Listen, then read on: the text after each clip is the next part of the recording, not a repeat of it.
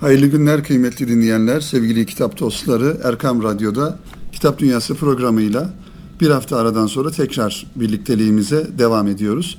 Efendim sizler için hazırlamış olduğumuz yeni kitaplarla, yeni e, konularla huzurlarınızdayız. İnşallah bize ayrılan 40 dakika e, süre içerisinde sizlere sunacağımız kitapları tanıtmaya çalışacağız ve bunların muhtevalarını ulaştırmaya çalışacağız. Kıymetli dinleyenlerimiz geçtiğimiz hafta programımızı dinleyen dinleyenlerimiz hatırlayacaklar.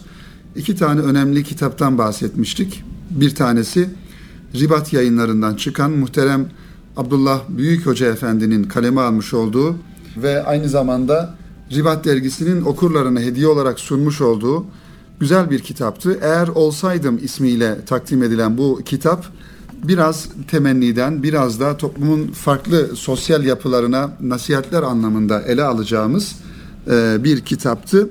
Ve ikinci kitabımız geçtiğimiz hafta ta- tanıttığımız ikinci kitabımız ise Kitap Evi yayınlarından çıkan Çay Kitabı ismiyle Mustafa Duman imzasıyla bizlere sunulmuştu. Çaya ait kültürümüzde ve dünya kültürlerinde çaya ait e, ilginç bilgiler ve e, önemli e, anekdotları sizlere aktarmaya çalışmıştık. Bu her iki kitabımızı e, tanıtırken. Efendim bu programımıza da yine insan yayınlarından güzel bir kitapla başlayalım arzu ediyoruz. Dilaver Gürer beyefendinin kaleme almış olduğu aynı zamanda bir akademik çalışma olarak da bizlere sunulan ve tasavvuf yolunun önemli simalarından bir Allah dostunun hayatını, eserlerini, görüşlerini anlatan bir kitap. Dilaver Gürer'in Abdülkadir Geylani Hayatı, Eserleri, e, Görüşleri isimli kitap insan yayınlarından e, çıkmış. Tabii elimdeki kitabın baskısı e, yıl olarak biraz e, eski ancak bu kitabın e, yeni baskıları da temin edilebilir. Tabii ki tasavvufi anlamda tasavvufun manevi tarafını, tasavvufun kalbi ve gönül tarafını anlatan kitaplar e, olmakla beraber bir de tasavvufun bir ilim dalı, bir uzmanlık alanı olarak yazılan ve yayınlanan kitaplar da söz konusu. İşte Abdülkadir Geylani Hazretleri'nin biz farklı kitaplardan onun sohbetlerini, müritlerine olan nasihatlerini okuyoruz, dinliyoruz. Ancak bu anlamda yani işin biraz daha akademik boyutunu, biraz bilimsel boyutunu da okumak gerekiyor. İşte Türkiye'de tasavvuf alanında yazan ve eserler üreten insanlardan bir tanesi de Dilaver Gürer Beyefendi ve bu kitabı da Abdülkadir Geylani e, Hazretleri hakkında kaleme almış. Şöyle bir takdim yazısı var. Onu takdim edelim sizlere sunalım. Biraz daha aydınlatıcı kitabın muhtevasıyla alakalı bilgilere biraz daha yakından ulaşmış oluruz. İslam tasavvuf ve tarikat kültürü denince Abdülkadir Geylani ismi ilk olarak karşımıza çıkan isimlerdendir. Hazreti Pir, Seyyid Abdülkadir Geylani'nin şahsiyeti ve Kadiriye kültürü gerek ilim gerekse kültür hayatımızın ve manevi tarihimizin önemli unsurları arasında yer almaktadır. Ancak üzüntüyle belirtmek gerekir ki hem Abdülkadir Geylani hem de Kadiriye hakkında bir iki makale dışında Türkçe'de ciddi bir araştırma mevcut değildir. Buna karşılık akademik olmayan irili ufaklı bir takım telifat olmakla birlikte bunların hemen tamamının ilmi disiplinden uzak ve farklı şekillerde kaleme alındığı görülmektedir. Bu tabii ki ilmi disiplinden uzak olmuş olması e, bu yazılan eserlerin e, faydadan da uzak olduğu anlamına gelmez kıymetli dinleyenlerimiz. E, zira ya da her ilmi anlamda yazılan, ilmi disipline uygun yazılan her kitapta faydaya matuftur diye düşünmek bu da doğru olmaz. Önemli olan yazılan eserlerin muhtevasının doğru, düzgün olması, yazan insanların niyetlerinin halis olması herhalde o halis niyet neticesinde Cenab-ı Hak da bu kitapları, bu yazıları e, insanlara tesirli olması noktasında bir yönüyle istikamet istikametlendirmiş olur. İşte elimizdeki bu eser bu konuyu Türkiye'de akademik seviyede ele alan adeta ilk çalışma olması sebebiyle ehemmiyet arz etmektedir.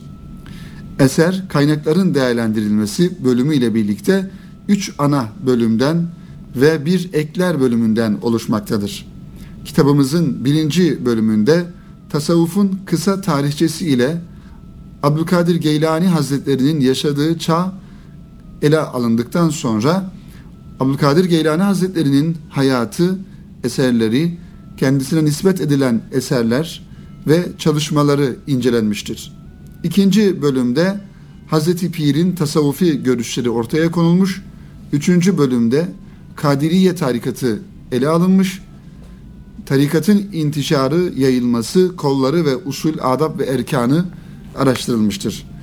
Ekler bölümünde yani son bölümde ise Abdülkadir Geylani Hazretleri'nin akidesinin yani Akide isimli Türkçe e, Akide isimli kitabının Türkçe tercümesi e, sunulmuştur diye yazarımız bu kitabı hazırlayan yazarımız kitapla ilgili kısa bir bilgi bizlere e, sunuyor kıymetli kitap dostları. Tabii ki şöyle hem ülkemizde hem e, dünyada genel anlamda tasavvufi hareketlenmelere e, baktığımızda Kadiriye tarikatı e, önemli bir yer tutmaktadır ve Hazreti Pir'in yani Abdülkadir Geylani Hazretleri'nin o manevi şahsiyeti, manevi ağırlığı aynı şekilde devam etmektedir.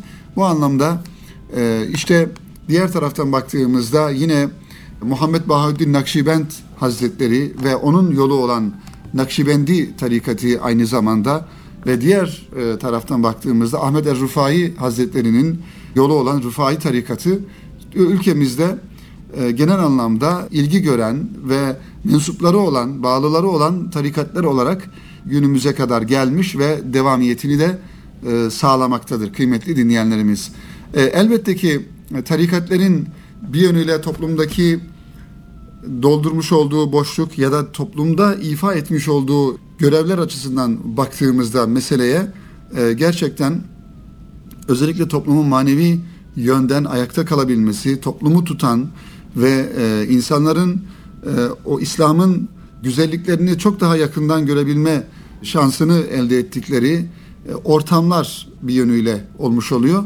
Elbette ki e, bu anlamda hem İslam'ın hem de tasavvufi hareketlerin ya da tasavvufi yapıların içerisine hurafe dediğimiz yanlış e, anlayışlar ve de yanlış fiillerin girme ihtimali de göz önüne alınacak olursa herhalde e, bu konulara da biraz dikkat etmek gerektiğini e, ifade etmek lazım.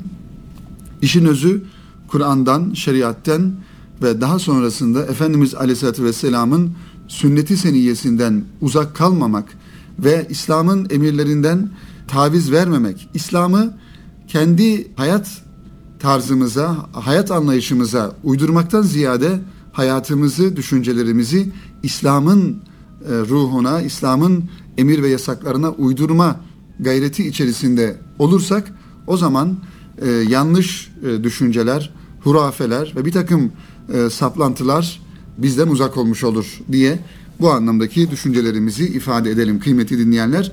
Elbette ki bakıyoruz e, büyük Allah dostlarının gerek sohbet kitapları, gerek adab kitapları, gerekse mektubatları aracılığıyla günümüze kadar gelen onların o mesajları okunmalı ve tasavvufun bir yönüyle manevi yönü buralardan öğrenilmeli. Ancak diğer taraftan özellikle hani Nakşi geleneğinde olan hacegan dediğimiz yani tarikatın başında olan insanlar, mürşidi kamil olan insanların hem alim hem de sufi olmaları da biraz e, Nakşibendi tarikatı geleneğinde olan bir durum. Diğerlerinde de şüphesiz bu şekilde olanlar vardır. Ancak e, Mürşidi Kamil'in bir yönüyle ilmi e, tarafının olması olması gerektiği gibi e, bir taraftan da manevi tarafının olmuş olması iki yönden de biraz daha kendisini bu anlamda yetiştirmiş olan insanların e, var olmuş olması tarikatlerin istikametlerinin daha doğru ve daha düzgün bir şekilde ilerlemesine e, katkı sağlar kıymetli dinleyenlerimiz. Efendim bu kitabımızın bu şekilde tanıtımını sizlere sunduktan sonra şimdi biraz önce de ifade ettiğimiz üzere tarikat şeyhlerinin müritlerine mensuplarına, bağlılarına yazmış oldukları tasavvuf geleneğinde var olan mektubat geleneği e, ile biraz daha yakından alakalı bir kitabı sizlere tanıtmaya çalışacağım.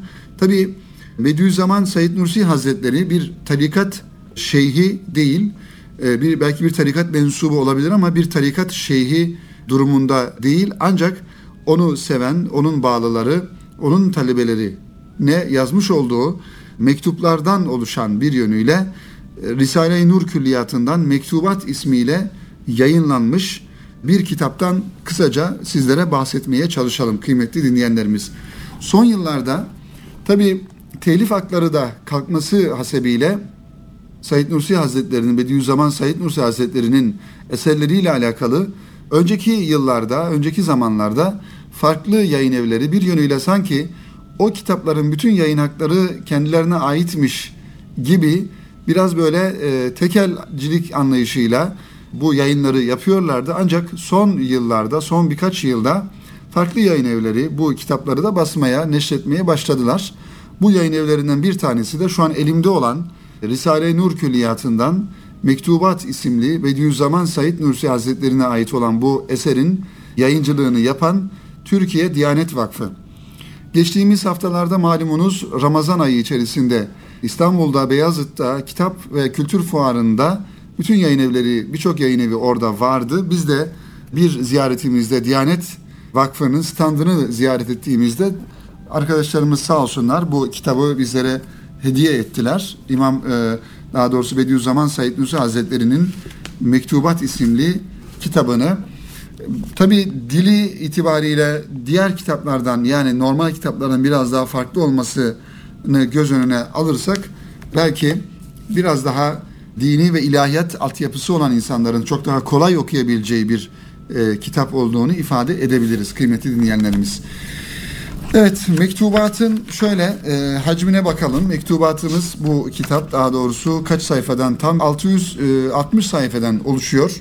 Said Nursi Hazretleri'nin e, farklı zamanlarda e, ki hayatının birçoğu zaten hapishanelerde, sürgünlerde geçmiş çileli bir hayatı olan bir insan ve arkadan arkasında e, önemli bir miras diyelim hani bir yönüyle kitaplarını ve düşüncelerini onun bir mirası olarak düşünürsek bir düşünce mirası, bir tefekkür mirası bıraktığını da ifade edebiliriz. Bediüzzaman Said Nursi Hazretlerinin bu kitaplarıyla ilgili. Efendim Diyanet İşleri Başkanlığı ve daha doğrusu Diyanet İşleri Başkanı e, Profesör Doktor Mehmet Görmez hocanın bu kitaba yazmış olduğu bir takdim yazısı dikkatimizi çekti. Dilerseniz hem bizi aydınlatması açısından hem de bu kitabın muhtevasını biraz daha yakından anlama açısından bu takdim yazısından kısa birkaç bölümü e, sizlerle paylaşalım. Bediüzzaman Said Nursi milletimizin yetiştirdiği büyük alim ve mütefekkirlerden birisidir. O hayatını bu çağın insanlarına iman hakikatlerini anlatmaya adamıştır. Bediüzzaman'ın en büyük arzusu ve hayali 100 yılın başında 60-70 cilt olarak tasarladığı büyük bir Kur'an tefsiri kaleme almaktır. Tefsirin mukaddemesi olaraksa Muhakemat adlı eserini kaleme almıştır. Birinci Dünya Savaşı'nda bu tefsirin birinci cildi olan İşaratul İcazı cephede yazmıştır. Ancak 1915-1918 yılları arasında Bolşevik ihtilalinin hemen öncesinde uzun bir zaman Rusya'da esir kalmış ve bu esareti sırasında pozitivizm, materyalizm ve komünizm gibi cereyanların Müslümanlar ile Hristiyanların inanç dünyaları üzerinde meydana getirdiği sarsılmaları bizzat müşahede ettiğinden bu fikrinden vazgeçmiştir. Bunun yerine Kur'an-ı Kerim'den hareketle özellikle bugünün inanç problemlerini kaleme almayı tercih etmiştir. O eserlerinde iman hakikatleri, ahlakı İslamiye, ibadetlerin hikmetleri, İslam birliği, İslam'ın mebde ve mead anlayışı, insanın varoluş gayesi, mevcudatın yaratılış hikmetleri, Esma-i Hüsna'nın mevcudattaki varlık alemindeki tecellileri ve mikrokosmos olan insan ile makro kozmos olan kainat arasındaki rabıtalar, iman hakikatlerinin günümüz gençliğine anlatılması, ihlas, kardeşlik, iktisat, kanaat, şükür, gençlik, hastalık ve ihtiyarlık gibi temel konular üzerinde durarak Kur'an ayetlerini etkileyici bir dil ve üslup ile çağımızın idrakine sunmayı tercih etmiştir. Büyük bir Kur'an tefsiri yazması yerine.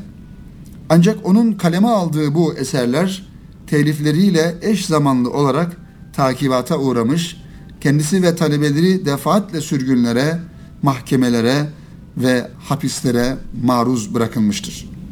27 Mayıs ihtilaline kadar onlarca 1980'li yılların sonlarına kadar da yüzlerce kere mahkemede bu eserler yargılanmış ve bu yargılanmaların tamamı beraatle neticelenmiştir. Söz konusu mahkeme her defasında Diyanet İşleri Başkanlığı'ndan ve Din İşleri Yüksek Kurulu'ndan bilirkişi raporu istemiştir.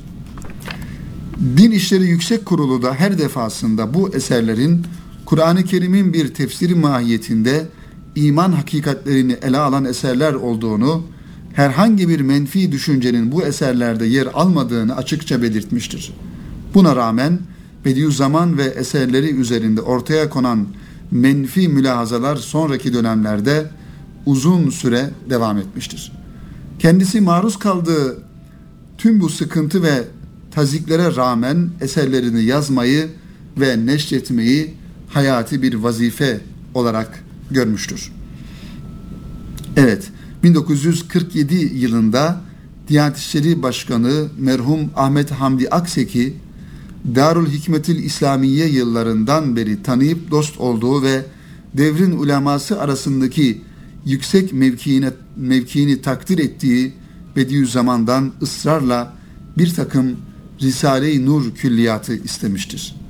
Ancak o günlerde külliyatın el yazması ve bazı nüshalarının teksir olması münasebetiyle tasih gerektiği ve 1948-1950 yılları arasında Bediüzzaman'ın Afyon'da hapiste bulunmasından dolayı ancak 1950 yılında bir takımı Diyanet İşleri Yüksek Kurulu'na verilmek üzere iki takım halinde bu eseri, kitapları gönderebilmiştir. Merhum Ahmet Hamdi Akseki Hoca Efendi'nin eserlerin bir kısmını neşretmeyi arzulamasına rağmen buna ömrü yetmemiştir. Diye bu şekilde devam eden tabi uzun bir takdim yazısı şöyle devam ediyor. Diyanet İşleri Başkanlığı tarihinin en zor dönemlerinden birini 1960-1966 yılları arasında geçirmiştir. Bu dönemde altı başkan değiştirmiş ve Din İşleri Yüksek Kurulu bu eserler hakkında menfi raporlar vermeye yani Said Nursi Hazretleri'nin eserleriyle alakalı olumsuz raporlar vermeye bir manada zorlanmıştır. Dini ve ahlaki temelde bu talepler reddedilerek eserler hakkında herhangi bir menfi rapor verilmemiştir. Bütün baskılara rağmen. 2014 yılının Kasım ayının sonlarına kadar uzun bir süre bazı hukuki gerekçelerle bu eserlere bandrol verilmemesi sebebiyle eserler yayınlanamaz hale gelmiş ve 11. ayın 26'sı yine 2014 tarihli Bakanlar Kurulu'nun ilgili tarihli kararı ile de eserleri yayınlama hakkı ve eserleri neşredecek yayın evlerine eserlerin aslına uygun metnini verme görevi ve yetkisi Diyanet İşleri Başkanlığı'na verilmiştir. Ve bu yetkiden sonra da kıymetli dinleyenlerimiz Diyanet İşleri Başkanlığı Bediüzzaman Said Nursi Hazretleri'nin Risale-i Nur külli, külliyatı olarak ifade edilen kitaplarını neşretme hakkını Bakanlar Kurulu kararı ile almıştır. İşte bu eserde yani elimdeki bu Mektubat isimli e, eserde Diyanet İşleri Başkanlığı tarafından Türkiye Diyanet Vakfı yayınları arasında e, yayınlanmış güzel baskısıyla, deri cildiyle ve e, kaliteli baskı e, kağıdıyla da okuyuculara sunulmuştur. Tabii ki Risale-i Nur külliyatını okuyan insanlar az çok bileceklerdir. Bu kitaplar, bu eserler daha doğrusu zamanının e, dili itibariyle de biraz daha böyle Osmanlıca, biraz daha günümüz Türkçesinden biraz daha farklı şekilde e, yazılmış olması belki okumayı biraz zorlaştırabilir ama mutlaka Risale-i Nur külliyatından da haberdar olmak, okumak ve bu kitaplardan da istifade etmek gerektiğini Kitap Dünyası programı aracılığıyla siz kıymetli dinleyenlerimize ifade etmiş olalım. Kıymetli kitap dostları yine bir Allah dostunun önemli Osmanlı döneminde özellikle e, önemli hizmetler vermiş bir Allah dostunun insan yayınlarından çıkan kitaplarından bahsedeceğiz sizlere kıymetli dinleyenlerimiz. Tabii insan yayınlarına belki bugün biraz çok e, zaman ayırdık. Zira az önce e, Dilaver Gürer Beyefendinin kaleme almış olduğu Abdülkadir Geylani Hazretleri ile alakalı kitap da insan yayınlarından çıkmıştı. Şimdi İsmail Hakkı Bursavi Hazretleri'nin kitaplarını da insan yayınları yeniden yayınladı. Üç tane kitabını. Bu kitaplara baktığımızda Seyr-i Sülük, Üç Tuhfe, 40 Hadis Şerhi ve Kitabul Envar isimli üç tane birbirinden güzel kitaplar İsmail Hakkı Bursevi Hazretleri'nin kaleme almış olduğu ve insan yayınlarının yayıncılık anlayışıyla hazırlamasıyla okuyucuya sunulan bu kitaplar.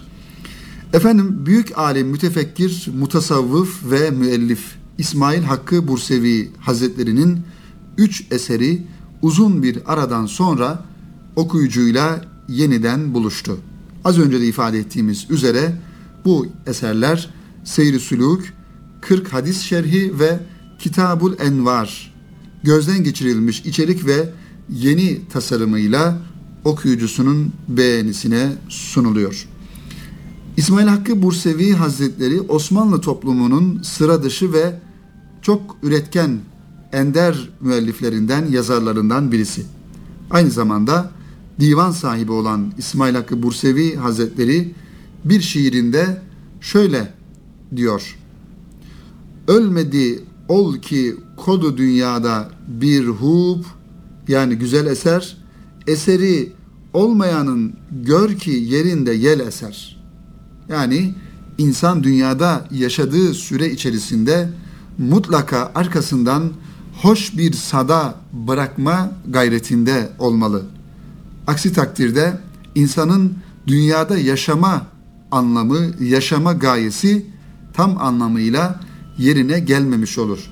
Arkasından ya bir önemli bir eser ya bir güzel bir amel, iyi bir intiba, iyi bir insanlık örneği bırakmak gerekiyor. İsmail Hakkı Busevi Hazretleri de divanında geçen bu şiirinde bunu ifade ediyor. Evet, bu sözlerini doğrularcasına tefsirden hadise, kelamdan tasavvufa dair 120'den fazla eserinde bir yandan edebi zevkini yansıttığı beyit ve mısralarla okuyucuyu metne çekerken öte yandan herkesin kalem oynatmaya çekindiği tasavvufi derinlik ve müktesabat gerektiren konularda yazmış olduğu eserler bugün bile üzerinde ciddi çalışmalar yapmayı zorunlu kılmaktadır. İsmail Hakkı Bursevi Hazretleri'nin kıymetli dinleyenlerimiz 120'den fazla eseri var ve bunların çoğunluğu Türkçe'ye daha kazandırılmamış. Bu eserlerden bu eserlerin önemlerinden bir tanesi de Erkam yayınlarından çıkan İsmail Hakkı Bursevi Hazretleri'nin Ruhul Beyan tefsiri. İnşallah 22. cildi çıktı Erkam yayınlarından. 23. cildin yani son cildinde çalışmaları devam ediyor. O da yakın bir zamanda çıkarsa Allah'ın izniyle İsmail Hakkı Bursevi Hazretleri'nin tefsiri bir külliyat halinde siz kıymeti dinleyenlerimizin istifadesine sunulmuş olacak. Evet işte az önce ifade etmiş olduğumuz Hazretin Seyr-i Süluk isimli Üç Tuhfe isimli kitabında sırasıyla devrin önemli simaları olarak kabul edilen Çorlulu Ali Paşa, Enderun ağalarından Vesimi mahlaslı Seyyid Ahmet Ağa ve Derviş Ömer Nevali'ye hediye gayesiyle yazılan üç tuhfe yani üç hediye bir araya getirilmiş bu kitapta. Bu kitabın birinci bölümünde yer alan Tuhfe-i Vesimiye tasavvufun tahalluk ve tahakkuk boyutunu ifade eden seyr-i suluk etrafında yoğunlaşmıştır. Risale, tasavvufun seyr-i suluk kavramlarını açıklamakta, bunu yaparken de kavramları öncelikle ayet, hadis ve sünnet-i nebevi ile ilişkilendirilmekte, mütakiben mütasavvıfların tespitlerine yer verilmekte. Eserin dili Türkçe olmakla beraber Farsça beyitlerin yoğunluğunu teşkil ettiği tuhfe, edebi manzumlarla süslenmiştir. Tuhfeyi vesimiyede kullanılan bu ölçülü üslup, işlenen kavramların bütün yönleri ile ele alınmasını sağlamış ve okuyucuya teferruattan ziyade konunun özü verilmek istenmiştir. Evet, Tuhfe-i Vesimiye'yi bu değerlendirmeler neticesinde bir tarikatname olarak değil de tasavvuf ve tarikata giriş kitabı olarak algılamak, değerlendirmek daha doğru olur diye düşünüyoruz. Diğer bir kitap yine insan yayınlarından İsmail Hakkı Musevi Hazretlerine ait olan diğer bir kitap ise Kitabul Envar yani Nurlar kitabı. Bu eser tasavvufun değişik konularını ele alarak bizlere aktarmış olan Bursevi'nin tasavvufi yönünü ön plana çıkarmaktadır. O kendini zahiri ve batını ilimler bakımından çok iyi yetiştirmiş şarih bir mutasavvıftır. 18. yüzyılda Osmanlı Devleti'nin bütün müesseselerinde yaşı, yaşanan çöküş tekkelerde de başlamış, ehil olmayan kimseler kendilerini şeyh ilan etmişlerdir. Bursevi bu tür şeyhlerin müteşeyyih yani şeyh olmaya çalışan, onlara tabi olan müritlerin de merid olduklarını bir hicivli bir dille ifade etmiş, etmeye çalışmıştır kıymetli dinleyenlerimiz. Efendim bu kitap, Kitabul Envar isimli bu kitap 99 konudan oluşuyor. Her konuya nur adını verdiği için kitabın adını nur kelimesinin çoğulu olan az önce ifade ettiğimiz gibi Envar olarak vermiş. Kitabul Envar ismiyle de bu eser tamamlanmış oluyor. Yine e, tabii 120 tane kitabı olan bir insanın e, elbette çok farklı konularda kitap yazmış olması muhtemel. Bu anlamda da 40 hadis geleneğine İsmail Hakkı Bursevi Hazretleri de uymuş. Bizim İslam alimleri içerisinde 40 hadis geleneği e, genellikle herkesin e, tercih edeceği, etmiş olduğu bir durum olduğundan dolayı İsmail Hakkı Bursevi Hazretleri de bu derlemeler arasında bir kitap kaleme almış. 40 hadis derlemeleri alimler arasında özel bir gelenek olarak başlangıçtan günümüze devam etmektedir. Alimlere bu çalışmayı sevgili e, Peygamber Efendimizin bir hadisi şerifi sevimli kılmıştır bir yönüyle. Efendimiz şöyle buyuruyor. Ümmetim için dini mevzulara dair 40 hadis ezberleyeni Allah Teala kıyamet gününde e, fakihler ve alimler arasında diriltir. Bununla beraber müelliflerin bu tür eserler yazmasında meşrebini yansıtmak, bir konuyu açıklığa kavuşturmak ve pekiştirmek, idarecilere arz etmek ve kalıcı bir eser bırakmak gibi daha birçok sebep sayılabilir 40 hadis şerhi yazmaya. Hadis sahasında 40 hadis edebiyatı içinde en meşhur ve üzerinde en çok şerhler yazılmış olan İmam Nevevi'nin Erbaunudur. Yani 40 hadisidir. Erbaun veya 40 hadis denilince akla ilk gelen eser Nevevi'ninki olduğunu da ifade etmiş olalım. Birçok alim bu esere şerhler yazmış. İşte en meşhur ve hacimli şerh İsmail Hakkı Bursevi tarafından Türkçe yazılan 40 hadis şerhi biraz önce ifade etmiş olduğumuz gibi insan yayınlarından çıkan. İsmail Hakkı Bursevi eserlerinde genellikle irşat gayesini ön planda tutmuştur. Bursevi'nin bu özelliği 40 hadis şerhinde de kendisini oldukça ağırlıklı bir şekilde hissettirir. Bursevi hemen hemen hadislerin tamamında kelimeleri tek tek derinlemesine inceler. Şayet varsa kelimenin başka manalarına da işaret eder. Bazen benzer kelimeyi karışıklığa sebebiyet vermesin diye bir arada zikreder ve onun farklılıklarına da işaret eder. Bursevi, Türkçenin Arapça ve Farsçadan sonra şeref itibariyle üçüncü sırayı teşkil ettiğini ifade eder. Çok değişik konularda bilgi içeren 40 hadis şerhi, şerhi ömrünün sonlarına doğru yazılmış olması sebebiyle Bursevi'nin en olgun fikirlerini içeren ve onun ilmi ve tasavvufi kişiliği hakkında yeterince malumat verebilecek kapasitede olan eserlerden biridir kıymetli dinleyenlerimiz. Tekrar edelim İnsan yayınlarından çıkan 3 tane kitap İsmail Hakkı Bursevi Hazretlerine ait 3 tuhfe birincisi Seyyid-i Sülük, ikincisi Kitabul Envar ve üçüncüsü de İmam Nevevi Hazretleri'nin Erbaun isimli 40 hadisini yazmış olduğu 40 hadis şerhi 3 kitap olarak insan yayınlarından çıkmış kıymetli kitap dostları. Evet efendim yeni bir kitabımızda ve programımızın e, sonuncu kitabı olarak belki sizlere sunabileceğimiz bir e, kitap. Bu da şöyle kısaca bahsedelim bu kitaptan. Türkiye'de Ulu Camiler veya Türkiye Ulu Camileri ismiyle Mustafa Canbaz'ın Başbakanlık Atatürk Kültür Merkezi Başkanlığı yayınlarından çıkan küçük bir kitapçık. Ulu camiler meselesi tabii ki önemli kıymeti dinleyenler. E, bu kitap bir kitap olmakla beraber aslında daha çok bir albüm olarak karşımıza e, çıkıyor. Mustafa Canbaz aynı zamanda bir fotoğraf sanatçısı ve böyle bir çalışmayı Türkiye Ulu Camileri isimli çalışmayı hazırlamış. Bu da tabii Başbakanlık Atatürk Kültür Merkezi Başkanlığı tarafından yayınlanmış. Türkiye'de kıymetli dinleyenlerimiz 118 tane ulu cami olduğu söyleniyor. 118 tane Türkiye sınırları içerisinde 118 tane ulu cami olduğu söyleniyor. Tabii ki ulu cami nedir onu da ifade edelim.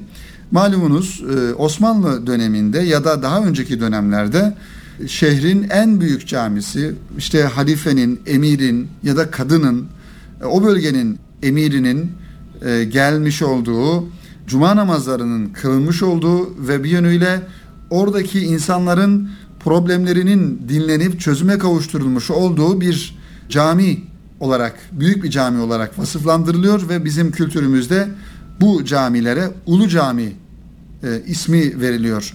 Şimdi de tabii ki mahallelerde, semtlerde merkezi yerlere yapılan camiler aslında bir yönüyle bu ulu cami e, fonksiyonunu icra ediyor ancak tabii ki şekli olarak bir ulu cami ama muhteva olarak eskisi gibi değil. Zira eskiden halkın e, problemleri, halkla devlet ricalinin buluştuğu, bir araya geldiği, konuştuğu, görüştüğü mekanlar olarak bu camiler bu görevi ifa ediyorlardı. İşte Osmanlı dönemine ait ya da daha önce Selçuklu döneminde yapılmış olan ulu camilerin bir arada olduğu bu belgesel tarzındaki kitap, kitapçık, e, albüm Türkiye Ulu Camileri diye Mustafa Canbaz'ın çalışmasıyla bizim önümüze çıkıyor kıymetli dinleyenlerimiz. Bunu da sizlere ifade etmiş olalım. E, bu Kitap Dünyası programının ikinci bölümünde. Efendim birkaç haftadan beri sizlere takdim etmek istediğim bir yazı var. Aslında bizim programımızın genel anlamda muhtevasına çok uygun yani kitap tanıtımı olmadığından dolayı daha doğrusu aslında uygun ama bir kitap tanıtımı değil. Sadece bir e, güzel bir yazı. Kapılarla ilgili bir yazı. Ben bu yazıyı okuduktan sonra böyle güzel yazıları zaman zaman dinleyenlerimizle hayatın içerisinde, hayatın böyle genel anlamdaki akışı içerisinde küçük ayrıntıları, küçük güzellikleri dikkatlerimize sunmak gerektiğini düşünüyorum ve e, sağ olsun Yunus Emre Tozal kardeşimiz e, Arka Kapak Dergisi diye bir dergi çıkarıyor.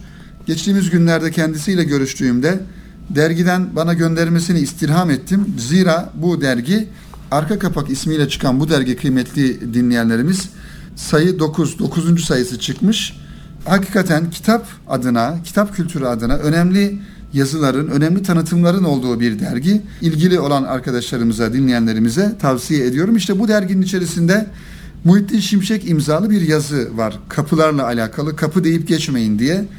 Bu yazıyı da sizlere son birkaç dakikamız var. Okuduktan sonra, sizlere takdim ettikten sonra programımızı sonlandıralım inşallah.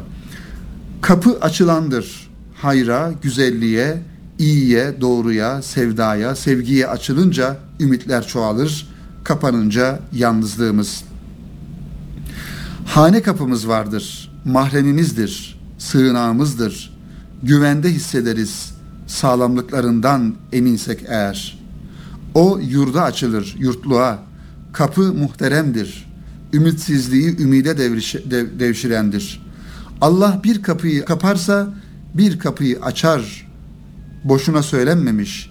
Ne mutlu çok kapısı olana ve yazık olsun gidecek kapısı olmayana. Ne zordur kapısızlık. Çalacak bir kapının olması ne büyük mutluluk, ne büyük bir saadettir.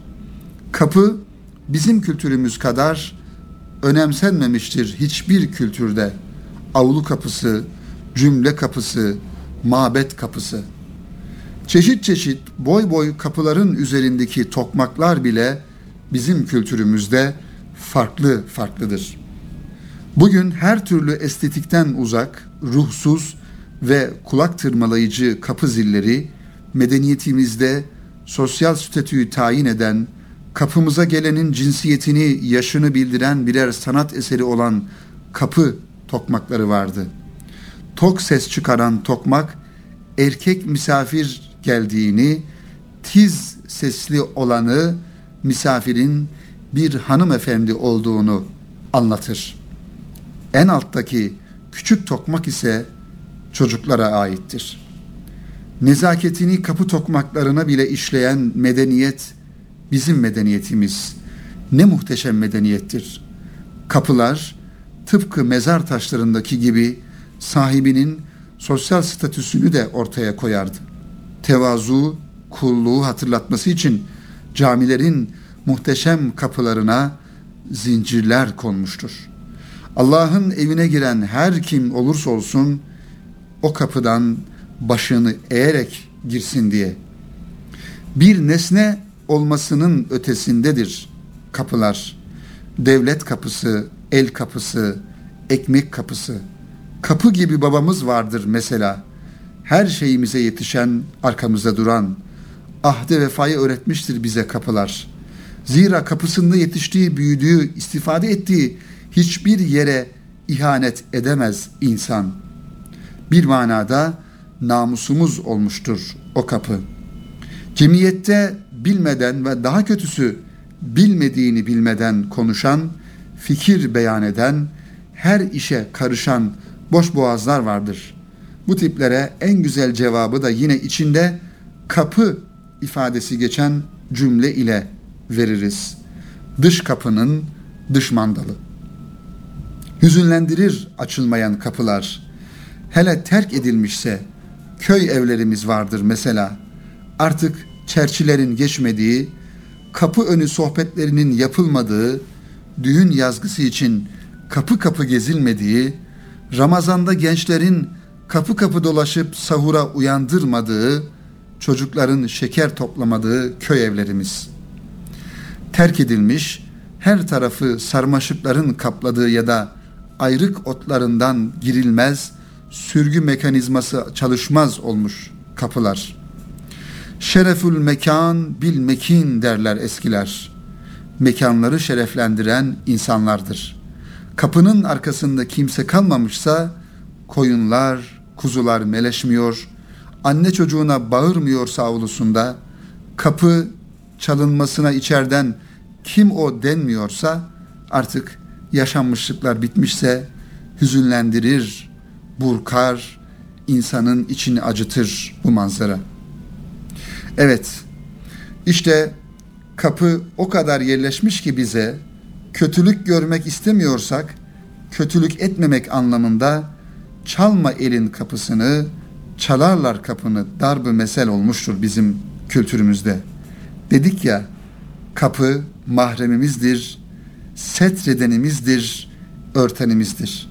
Evin içinden kapanan kapı güvencemizdir, huzurumuzdur, sığınamızdır. Yani Medine'mizdir.